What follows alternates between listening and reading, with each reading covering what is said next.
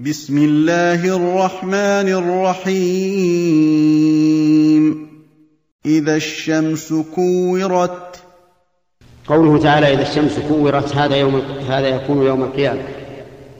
والتكوير جمع الشيء بعضه إلى بعض ولفه كما تكور العمامة على الرأس. والشمس كتلة عظيمة كبيرة واسعة. في يوم القيامة يكورها الله عز وجل فيلفها جميعا ويطوي بعضها على بعض فيذهب نورها ويلقيها في النار عز وجل إغاظة للذين يعبدونها من دون الله. قال الله تبارك وتعالى إنكم وما تعبدون من دون الله حصب جهنم أي تحصبون في جهنم. أنتم لها واردون. ويستثنى من ذلك من عبد من دون الله من أولياء الله فإنه لا يلقى في النار. كما قال الله تعالى بعد هذه الآية إن الذين سبقت لهم منا الحسنى أولئك عنها مبعدون لا يسمعون حسيسها وهم فيما اشتهت أنفسهم خالدون. وإذا النجوم انكدرت. وإذا النجوم انكدرت.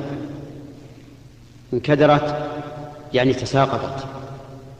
كما يفسره الآية الثانية وإذ وإذا النجوم انتثرت.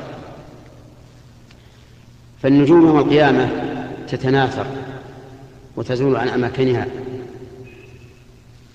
وإذا الجبال سيرت. وإذا الجبال سيرت. فإن هذه الجبال العظيمة الصلبة العالية الرفيعة تكون هباء يوم القيامة وتسير. كما قال الله تعالى وسيرت الجبال فكانت سرابا. وإذا العشار عطلت. وإذا العشار عطلت العشار جمع عشراء وهي الناقة الحامل. التي تم لحملها عشرة أشهر وهي من أنفس من أنفس الأموال عند العرب. وتجد صاحبها يرقبها ويلاحظها ويعتني بها ويأوي إليها ويحف بها في الدنيا لكن في الآخرة تعطل ولا يلتفت إليها. لأن الإنسان في شأن عظيم. مزعج. ينسيه كل شيء. كما قال الله تبارك وتعالى يوم يفر المرء من أخيه وأمه وأبيه وصاحبته وبنيه. لكل امرئ منهم يومئذ شأن يغنيه وإذا الوحوش حشرت. وإذا الوحوش حشرت الوحوش جمع وحش. والمراد بها جميع الدواب لقول الله تعالى وما من دابة في الأرض ولا طائر يطير بجناحيه إلا أمم أمثالكم ما فرطنا في الكتاب من شيء ثم إلى ربهم يحشرون تحشر الدواب يوم القيامة ويشاهدها الناس ويقتص لبعضها من بعض حتى أنه يقتص للناقة للبهيمة الجلحة التي ليس لها قرن من البهيمة القرن. فإذا اقتص من بعض هذه هذه الوحوش لبعض أمرها الله تعالى فكانت ترابا. وإنما يفعل ذلك سبحانه وتعالى لإظهار عدله بين خلقه. وإذا البحار سجرت. وإذا البحار سجرت البحار جمع بحر وجمعت لعظمتها وكثرتها فإنها تمثل ثلاثة أرباع الأرض تقريبا أو أكثر. هذه البحار العظيمة إذا كان يوم القيامة فإنها تسجر أي توقد نارا تشتعل نارا عظيمة وحينئذ تيبس الأرض ولا يبقى فيها ماء لأن بحارها المياه العظيمة تسجر حتى تكون نارا. وإذا النفوس زوجت. وإذا النفوس زوجت النفوس جمع نفس. والمراد بها الإنسان كله. فتزوج النفوس يعني يضم كل صنف إلى صنف لأن الزوج يراد به الصنف. كما قال الله تعالى وكنتم أزواجا ثلاثة أي أصنافا ثلاثة. وقال تعالى وآخر من شكله أزواج أي أصناف. وقال تعالى احشروا الذين ظلموا وأزواجهم أي أصنافهم وأشكالهم. فيوم القيامة يضم كل شكل إلى إلى مثله. أهل الخير إلى أهل الخير وأهل الشر إلى أهل الشر. وهذه الأمة يضم بعضها إلى بعض وترى كل أمة جاثية لوحدها. كل أمة تدعى إلى كتابها. اليوم تجزون ما كنتم تعملون. إذا إذا إذا وإذا النفوس زوجت يعني شكلت وضم بعض بعضها إلى بعض. كل صنف إلى صنف. كل أمة إلى إلى أمتها. وإذا الموءودة سئلت بأي ذنب قتلت وإذا الموءودة سئلت بأي ذنب قتلت الموءودة هي الأنثى تدفن حية. هذه الموءودة الأنثى تدفن حية. وذلك أنه في الجاهلية لجهلهم وسوء ظنهم بالله. وعدم تحملهم يعير بعضهم بعضا إذا أتته الأنثى. فإذا بشر أحدهم بالأنثى ظل وجهه مسودا وهو كظيم ممتلئ هما وغما يتوارى من القوم يعني يختفي منهم من سوء ما بشر به. أيمسكه على هون أم يدسه في التراب؟ يعني إذا قيل لأحدهم نبشرك أن الله جاء لك بأنثى ببنت. اغتم واهتم وامتلأ من الغم والهم وصار يفكر. هل يبقي هذه الأنثى على هون وذل أو يدسها في التراب ويستريح منها؟ فكان بعضهم هكذا وبعضهم هكذا. فمنهم والعياذ بالله من يدفن البنت وهي حية. إما قبل أن تميز أو بعد أن تميز حتى إن بعضهم كان يحفر الحفرة لبنته فإذا أصابت لحيته فإذا أصاب لحيته شيء من التراب نفضته عن لحيته وهو يحفر لها ليدفنها ولا يكون في قلبه لها رحمة. وهذا يدلك على أن الجاهلية أمرها سفال فإن الوحوش تحنو على أولادها وهي وحوش وهؤلاء لا يحنون على أولادها يقول عز وجل إذا الموءودة سئلت تسأل يوم القيامة بأي ذنب قتلت؟ ليش قتلت؟ هل أذنبت؟ فإذا قال إنسان كيف تسأل وهي المظلومة؟ هي المدفونة ثم هي قد تدفن وهي لا تميز. ولم يجري عليها قلم التكليف فكيف تسأل؟ قيل إنها تسأل توبيخا للذي سألها للذي وأدها. تسأل توبيخا للذي وأدها لأنه تسأل أمامه. فيقال بأي ذنب قتلت أو قتلت؟ نظير ذلك لو أن شخصا اعتدى على آخر في الدنيا فأتوا إلى السلطان إلى الأمير. فقال للمظلوم بأي شيء ضربك هذا بأي ذنب ضربك هذا الرجل؟ وهو يعرف أنه معتد عليه لا ليس له ذنب. لكن من أجل التوبيخ للظالم فالموءودة تسأل بأي ذنب قتلت؟ توبيخا لظالمها وقاتلها ودافنها. نسأل الله العافية. وإذا الصحف نشرت. وإذا الصحف نشرت. الصحف جمع صحيفة وهي ما يكتب فيها الأعمال. واعلم أيها الإنسان أن كل عمل تعمله من قول أو فعل فإنه يكتب يسجل بصحائف على يد أمناء كرام كاتبين يعلمون ما تفعلون.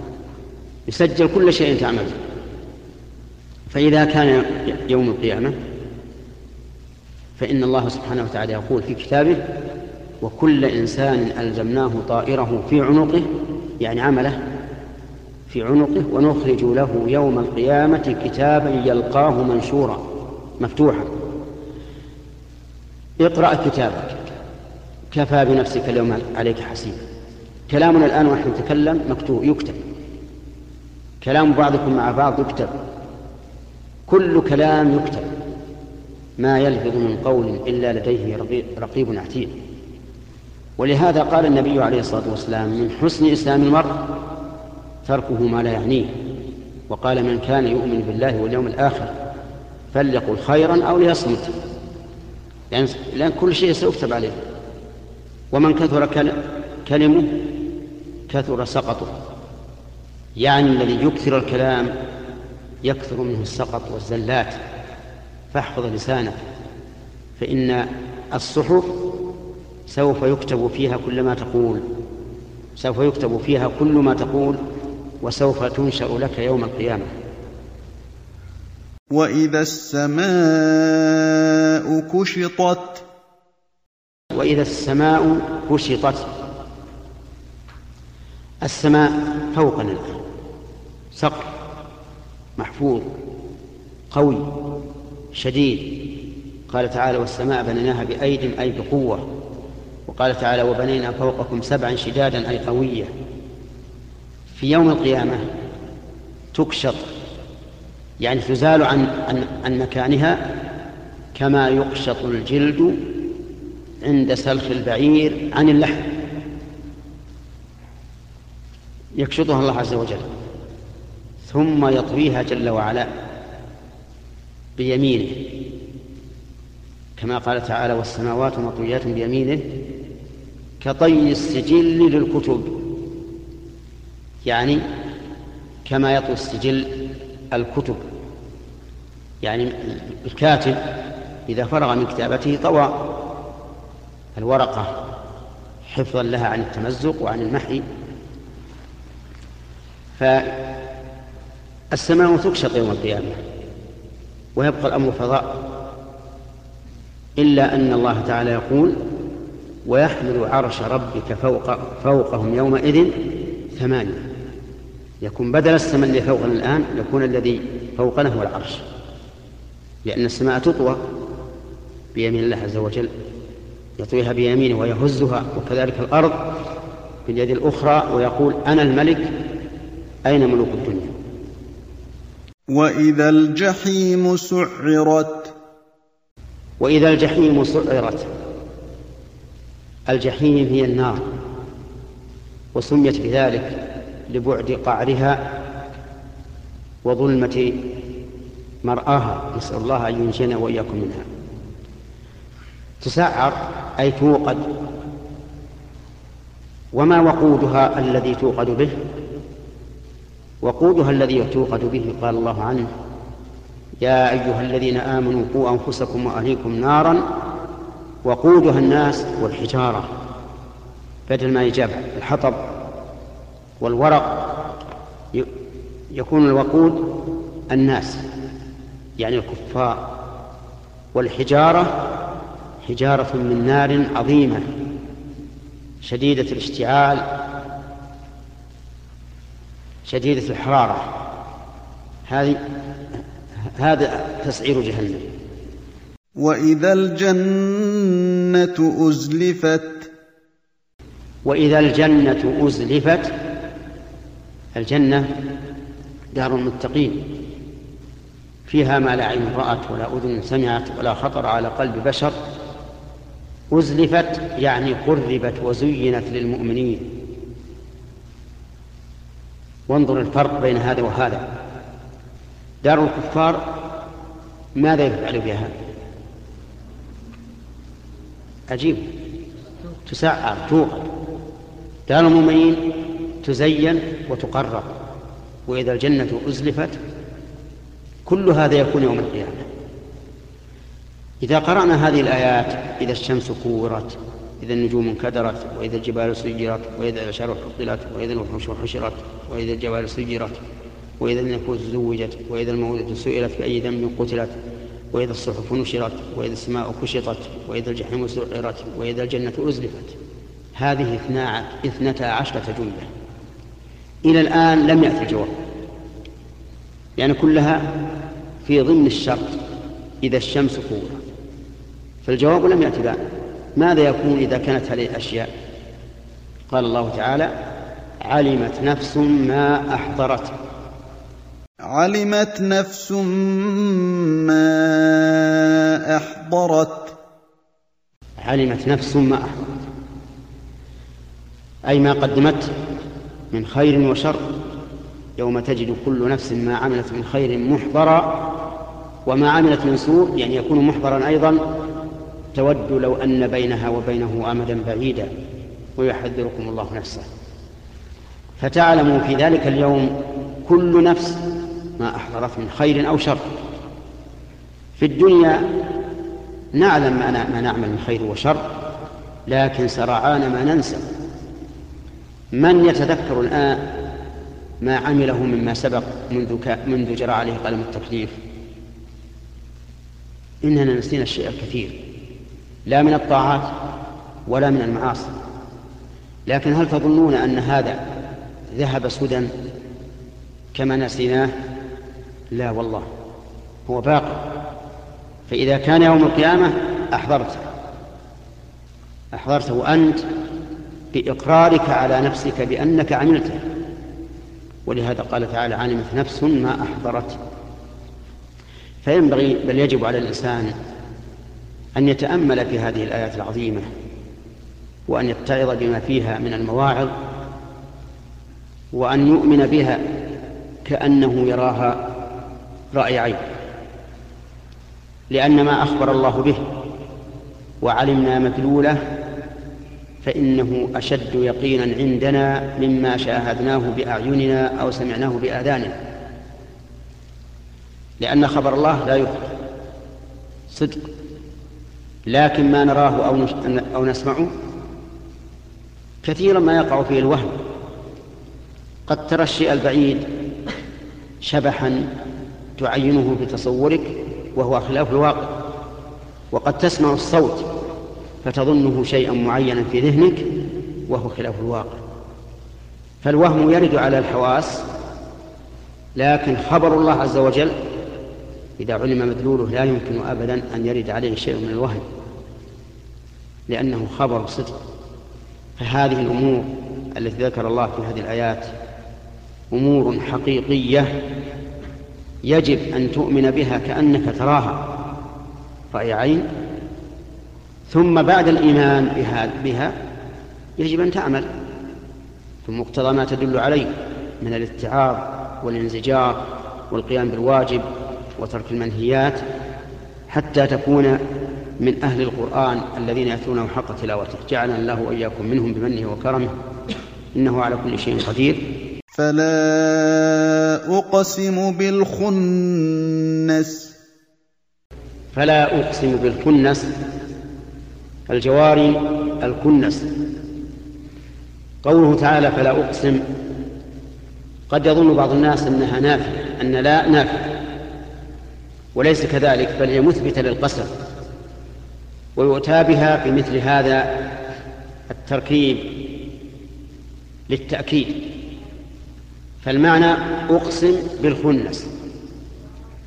والخنس جمع خانسة وهي النجوم التي تخنس أي ترجع. فبينما تراها في أعلى الأفق إذا بها راجعة إلى آخر الأفق. وذلك والله أعلم لارتفاعها وبعدها فيكون ما تحتها من النجوم أسرع منها في في الجري بحسب رؤية العين. الجوار الكنس. وقولها الجواري أصلها الجواري بالياء لكن حذفت الياء للتخفيف. والكنس هي التي تكنس أي تدخل في مغيبها. والليل إذا عسعس والصبح إذا تنفس. ثم أقسم بالليل والنهار فقال والليل إذا عسعس والصبح إذا تنفس. معنى قوله عسعس يعني أقبل. وقيل معناه أدبر. وذلك أن الكلمة عسعس اللغة العربية تصلح لهذا وهذا. لكن الذي يظهر أن معناها أقبل. ليوافق أو ليطابق ما بعده من القسم وهو قوله والصبح إذا تنفس. فيكون الله أقسم بالليل حال إقباله وبالنهار حال إقباله. وإنما أقسم الله تعالى بهذه المخلوقات لعظمها وكونها من آياته الكبرى. فمن يستطيع أن يأتي بالنهار إذا كان الليل ومن يستطيع أن يأتي بالليل إذا كان النهار. قال الله عز وجل قل أرأيتم إن جعل الله عليكم الليل سرمدا إلى يوم القيامة من إله غير الله يأتيكم بضياء؟ أفلا تسمعون؟ قل أرأيتم إن جعل الله عليكم النهار سرمدا إلى يوم القيامة من إله غير الله يأتيكم بليل تسكنون فيه؟ أفلا تبصرون؟ ومن آياته جعل لكم الليل والنهار لتسكنوا فيه ولتبتغوا من فضله ولعلكم تشكرون. فهذه المخلوقات العظيمة يقسم الله بها لعظم المقسم عليه وهو قوله إنه لقول رسول كريم. إنه لقول رسول كريم. إنه لقول رسول كريم. إنه أي القرآن. لقول رسول كريم هو جبريل عليه الصلاة والسلام. فإنه رسول الله إلى الرسل بالوحي الذي ينزله عليهم. ووصفه الله بالكرم لحسن منظره كما قال تعالى في آية أخرى ذو مرة فاستوى ذو مرة قال العلماء المرة الخلق الحسن والهيئة الجميلة. فكان جبريل عليه الصلاة والسلام موصوفا بهذا بهذا الوصف. كريم. ذي قوة عند ذي العرش مكين. ذي قوة عند ذي العرش مكين. ذي قوة. وصفه الله تعالى بالقوة العظيمة. فإن الرسول صلى الله عليه وسلم رآه على صورته التي خلقه الله عليها له ستمائة جناح. قد سد الأفق الأفق كله من عظمته عليه الصلاة والسلام. وقوله عند ذي العرش أي عند صاحب العرش وهو الله جل وعلا. والعرش فوق كل شيء. وفوق العرش رب العالمين عز وجل. قال الله تعالى رفيع الدرجات ذو العرش يلقي الروح من أمره على من يشاء من عباده. فذو العرش هو الله وقوله مكين أي ذو مكانة أي أن جبريل عند الله ذو مكانة وشرف. ولهذا خصه الله بأكبر النعم التي أنزلها الله على عباده وهو الوحي. فإن النعم يا إخواني لو نظرنا إليها لوجدنا أنها قسمان. نعم يستوي فيها البهائم والإنسان وهي متعة البدن الأكل والشرب والنكاح والسكن, رحمك الله. هذه النعم يستوي بها الإنسان والحيوان. أليس كذلك؟ الإنسان يتمتع بما يأكل وبما يشرب وبما ينكح وبما يسكن والبهائم كذلك. نعم أخرى يختص بها الإنسان وهي الشرائع. الشرائع التي أنزلها, أنزلها الله على الرسل لتستقيم حياة الخلق. لأنه لا يمكن أن تستقيم حياة الخلق أو تطيب حياة الخلق إلا بالشرائع. من عمل صالحا من ذكر أو أنثى وهو مؤمن فلنحيينه حياة طيبة ولنجزينهم أجرهم بأحسن ما كانوا يعملون. المؤمن العامل بالصالحات هو الذي له الحياة الطيبة في الدنيا والثواب الجزيل في الآخرة. والله لو فتشت الملوك وأبناء الملوك والوزراء وأبناء الوزراء والأمراء وأبناء الأمراء والأغنياء وأبناء الأغنياء لو فتشتهم وفتشت من آمن وعمل صالحا لوجدت الثاني أطيب بالا وأطيب عيشة وأنعم بالا وأشرح صدرا. لأن الله عز وجل الذي بيده مقاليد السماوات والأرض تكفل قال من عمل صالحا من ذكر أو أنثى وهو مؤمن فلنحيينه حياة طيبة. تجد المؤمن العامل الصالحات مسرور القلب منشرح الصدر راضيا بقضاء الله وقدره. إن أصابه خير شكر الله على ذلك.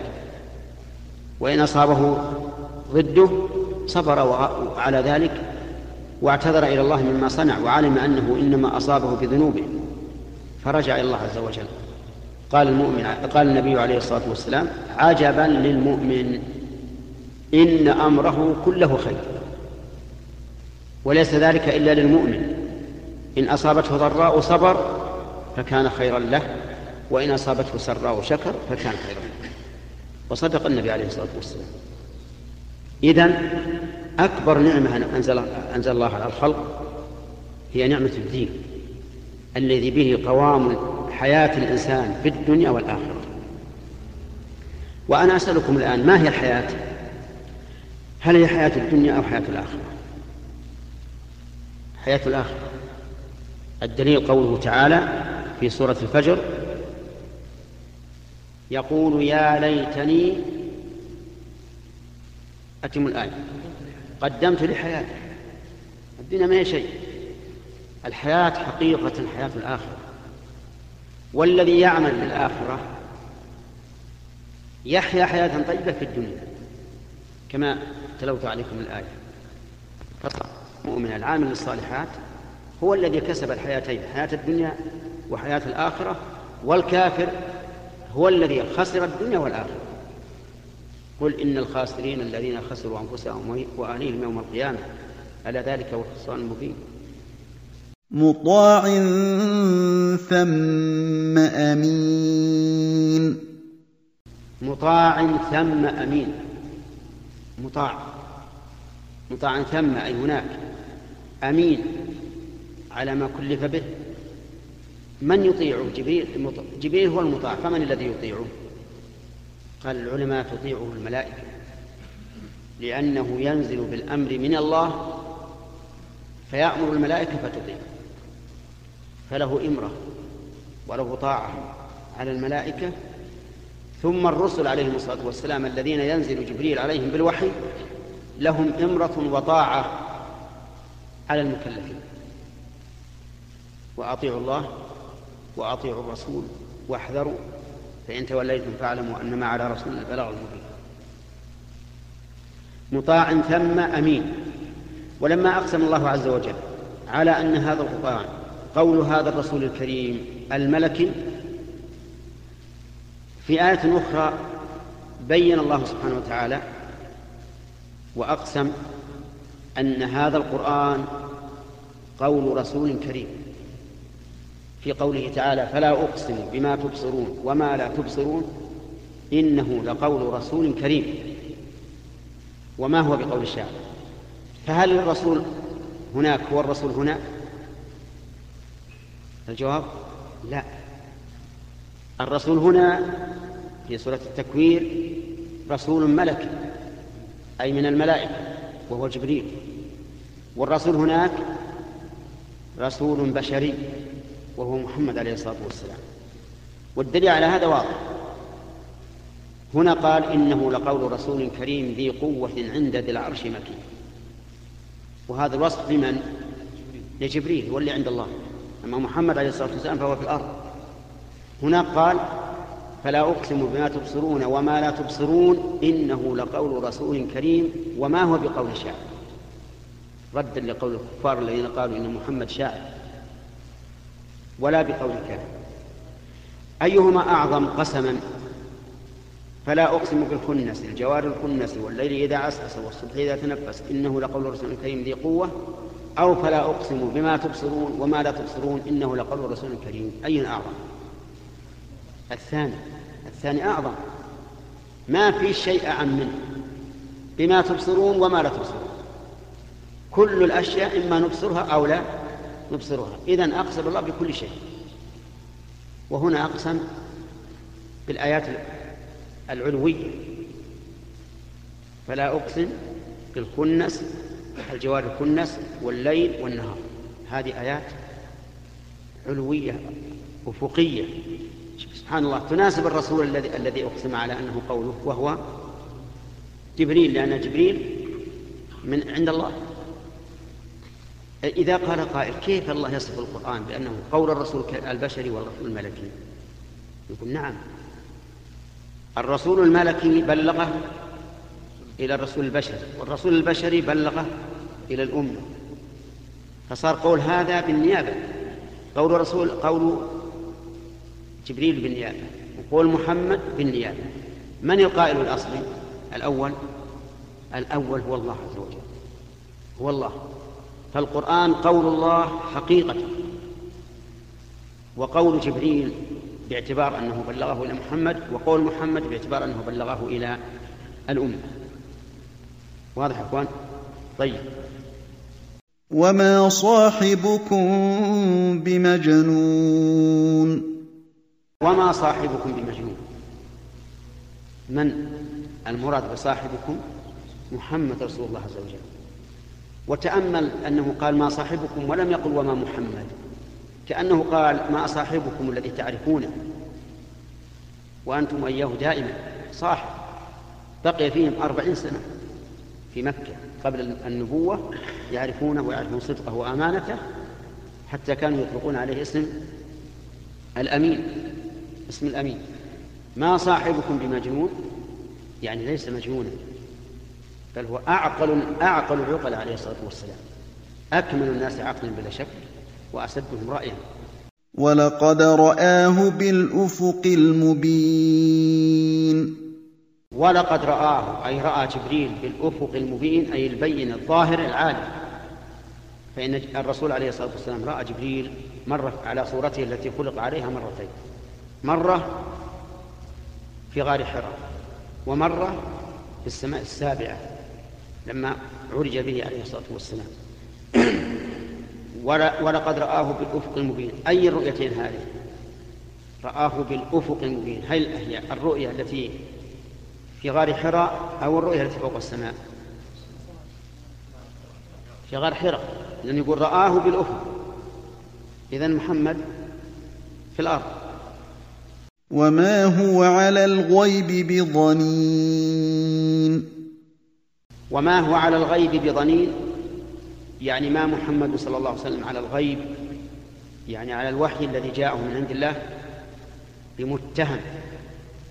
ظنين بالضاء المشالة أي بمتهم. من الظن وهو التهمة.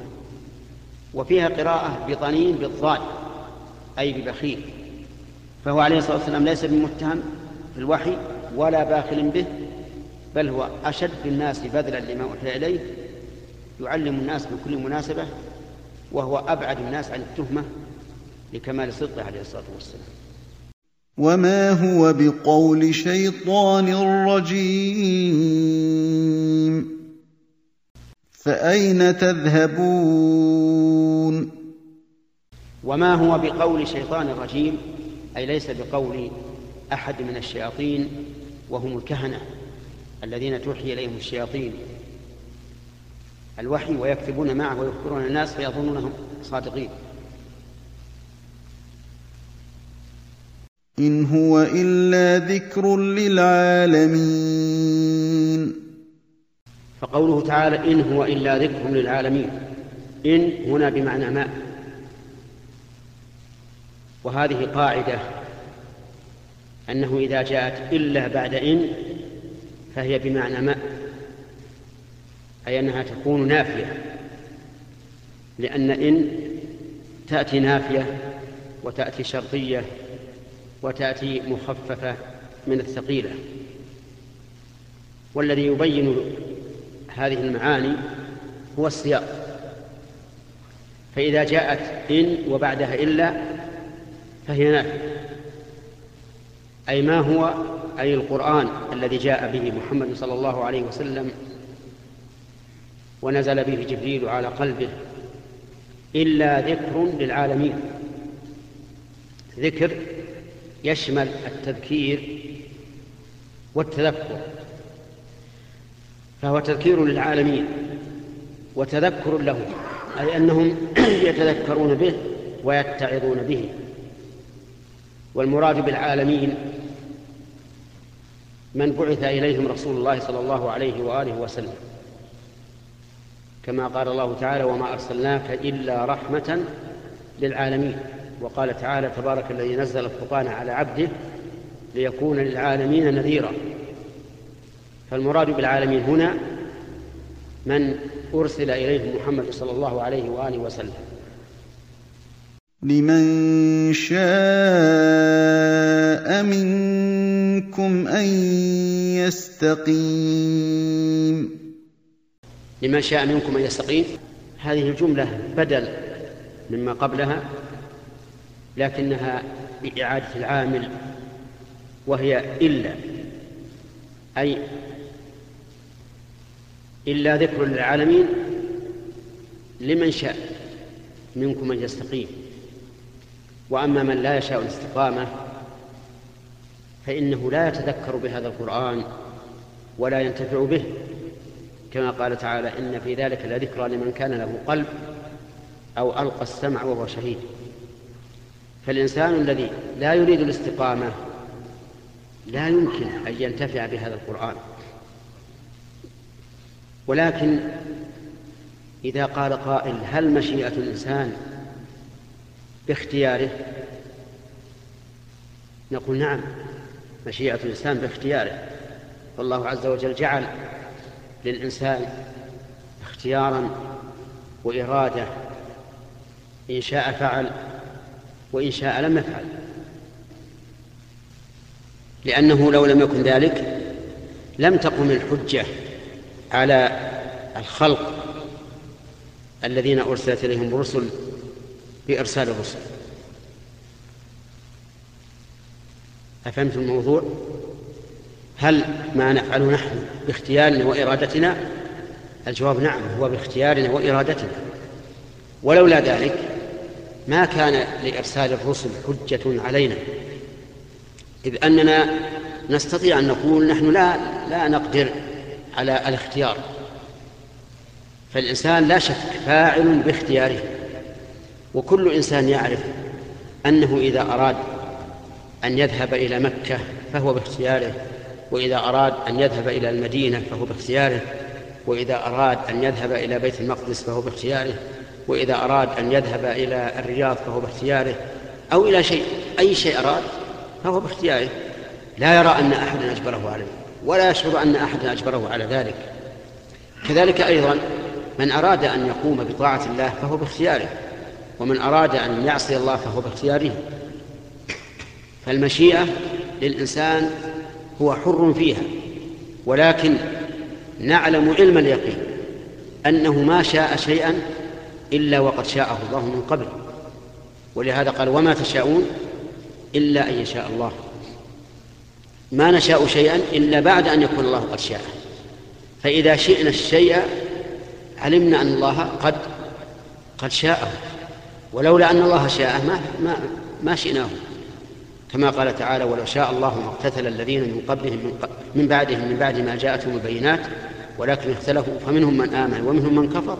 ولو شاء الله ما اقتتلوا فنحن إذا عملنا الشيء نعمله بمشيئته واختيار ولكن نعلم أن هذه المشيئة والاختيار كانت بعد مشيئة الله عز وجل. ولو شاء الله ما فعلنا. فإن قال قائل إذن لنا حجة في المعصية لأننا ما شئناها إلا بعد أن شاء الله. فالجواب أنه لا حجة لنا لأننا لم نعلم أن الله شاءها إلا بعد أن فعلناها وفعلنا إياها باختيارنا. ولهذا لا يمكن أن نقول إن الله شاء كذا أو شاء كذا إلا بعد أن أن يقع. فإذا وقع فبأي شيء وقع؟ وقع بإرادتنا ومشيئتنا. لهذا لا يتجه أن يكون للعاصي حجة على الله عز وجل. وقد أبطل الله هذه الحجة في قوله سيقول الذين أشركوا لو شاء الله ما أشركنا ولا آباؤنا ولا حرمنا من شيء. كذلك كذب الذين من قبلهم حتى ذاقوا بأسنا.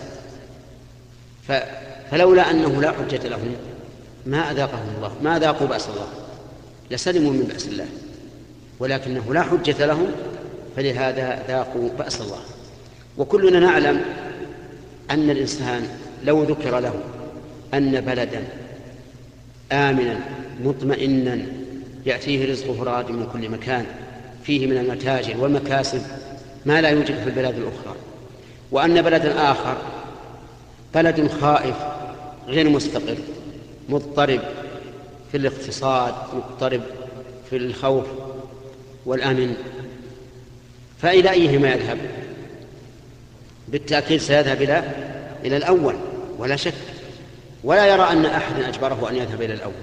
يرى أنه ذهب إلى الأول بمحض إرادته. هكذا الآن طريق الخير وطريق الشر. قال الله لنا هذه طريق جهنم وهذه طريق الجنة. وبين لنا ما في الجنة من النعيم وما في النار من العذاب. فأيهما نسلك؟ بالقياس الواضح الجلي أننا سنسلك طريق إيش؟ طريق الجنة لا شك كما أننا في المثال الذي قبل نسلك طريق البلد الآمن الذي يأتيه رزقه رعد من كل مكان. لو أننا سلكنا طريق النار فإنه سيكون علينا العتب والتوبيخ واللوم وينادى علينا بالسفة. كما لو سلكنا في المثال الأول طريق البلد المخوف المتزعزع الذي ليس فيه استقرار. فإن كل أحد يلومنا ويوبخ ويوبخنا. إذا ففي قوله لمن شاء منكم أن يستقيم تقرير لأن لأن الإنسان أو تقرير لكون الإنسان يفعل الشيء بإيش؟ بمشيئته واختياره. ولكن بعد أن يفعل الشيء ويشاء الشيء نعلم أن الله قد شاءه من قبل. ولو شاء الله ما فعل. وكثيرا ما يعزم الإنسان على شيء. يتجه بعد العزيمة على هذا الشيء. وفي لحظة ما يجد نفسه منصرفا عنه. أو يجد نفسه مصروفا عنه. لأن الله لم يشاء. كثيرا ما نريد أن نذهب مثلا إلى مسجد ما. لنستمع إلى محاضرة. وإذا بنا ننصرف بسبب أو بغير سبب. أحيانا بسبب بحيث نتذكر أن لنا شغلا أو يقال لنا إن المحاضرة ألغيت فنرجع. أحيانا نرجع بدون سبب. لا لا ندري إلا وقد صرف الله تعالى همتنا عن ذلك فرجعنا. ولهذا قيل لأعرابي بما عرفت ربك؟ قال بنقض العزائم.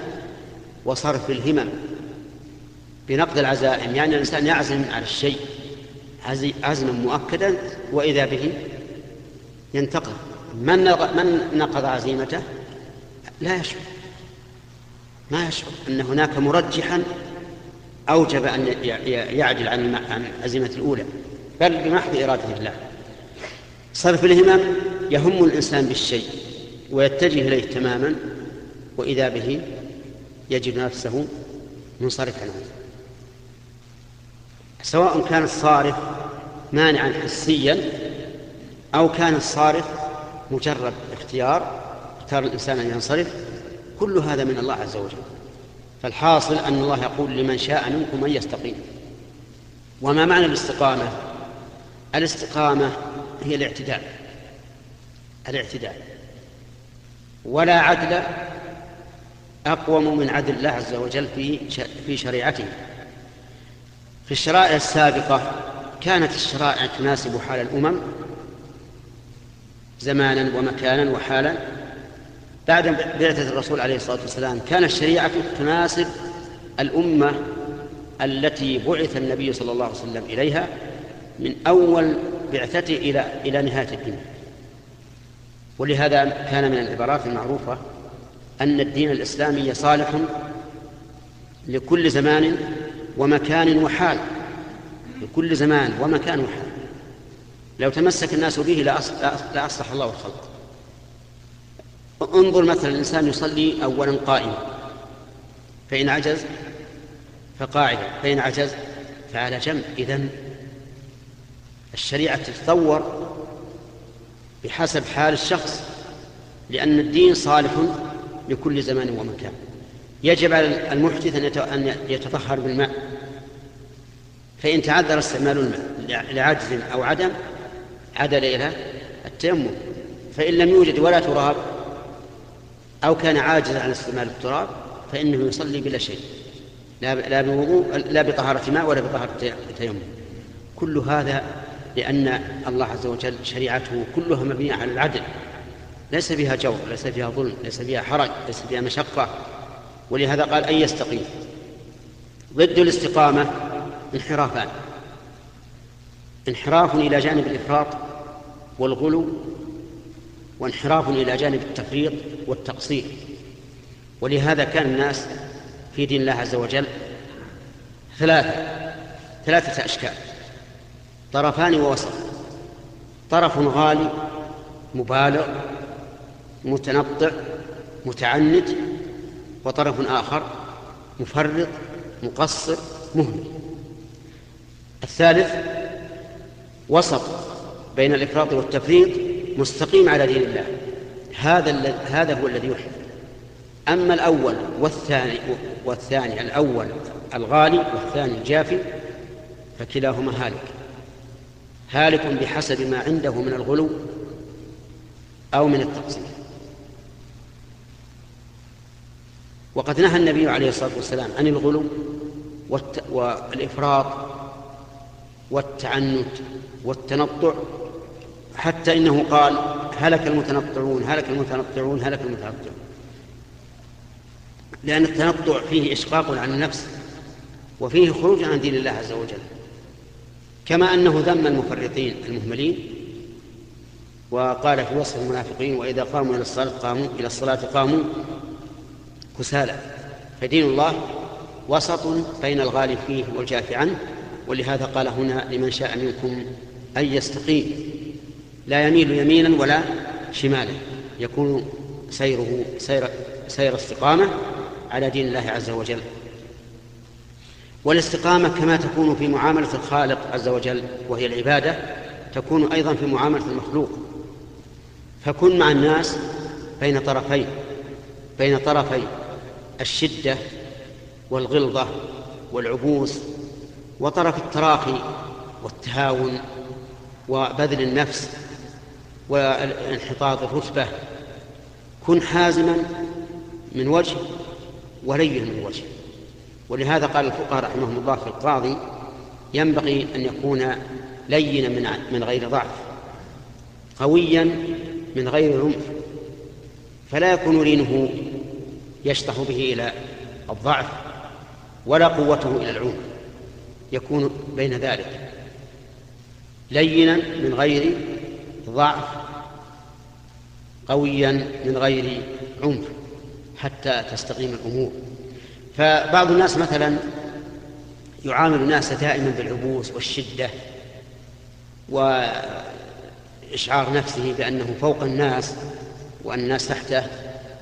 هذا خطأ. ومن الناس من يكون من يحط قدر نفسه ويتواضع إلى حد التهاون وعدم المبالاة بحيث يبقى بين الناس ولا حرمة له وهذا أيضا خطأ.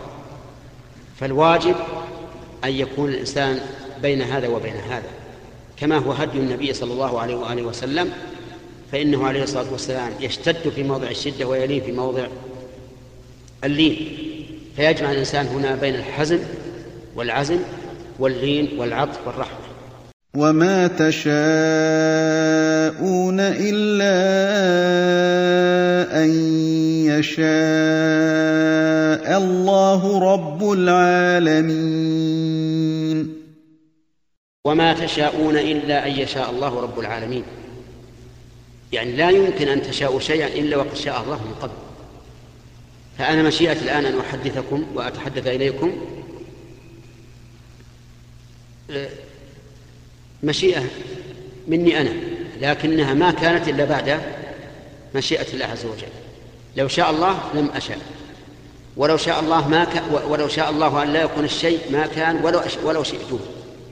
حتى لو شئت والله تعالى لم يشاء فإنه لن يكون بل يقيض الله تعالى أسبابا تحول بيني وبين هذا حتى لا يقع. وهذه مسألة يجب على الإنسان أن ينتبه لها. أن يعلم أن أن فعله بمشيئته مشيئة تامة بلا إكراه. لكن هذه المشيئة مقترنة بإيش؟ بمشيئة الله. يعلم أنه ما شاء الشيء إلا بعد أن شاء الله وأن الله لو شاء له لو شاء ألا يكون لم يشأه الإنسان أو شاءه الإنسان ولكن يحول الله بينه وبينه بأسباب وموانع. وما تشاءون إلا أن يشاء الله رب العالمين.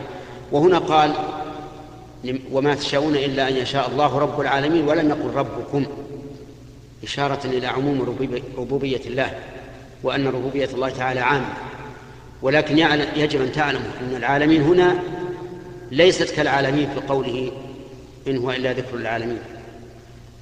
قلت في العالمين الأولى إنها هي المراد بها إيش؟ لا. من أرسل إليهم الرسول. من أرسل إليهم الرسول. أما هنا رب العالمين فالمراد به بالعالمين كل من سوى الله. كل من سوى الله فهو عالم.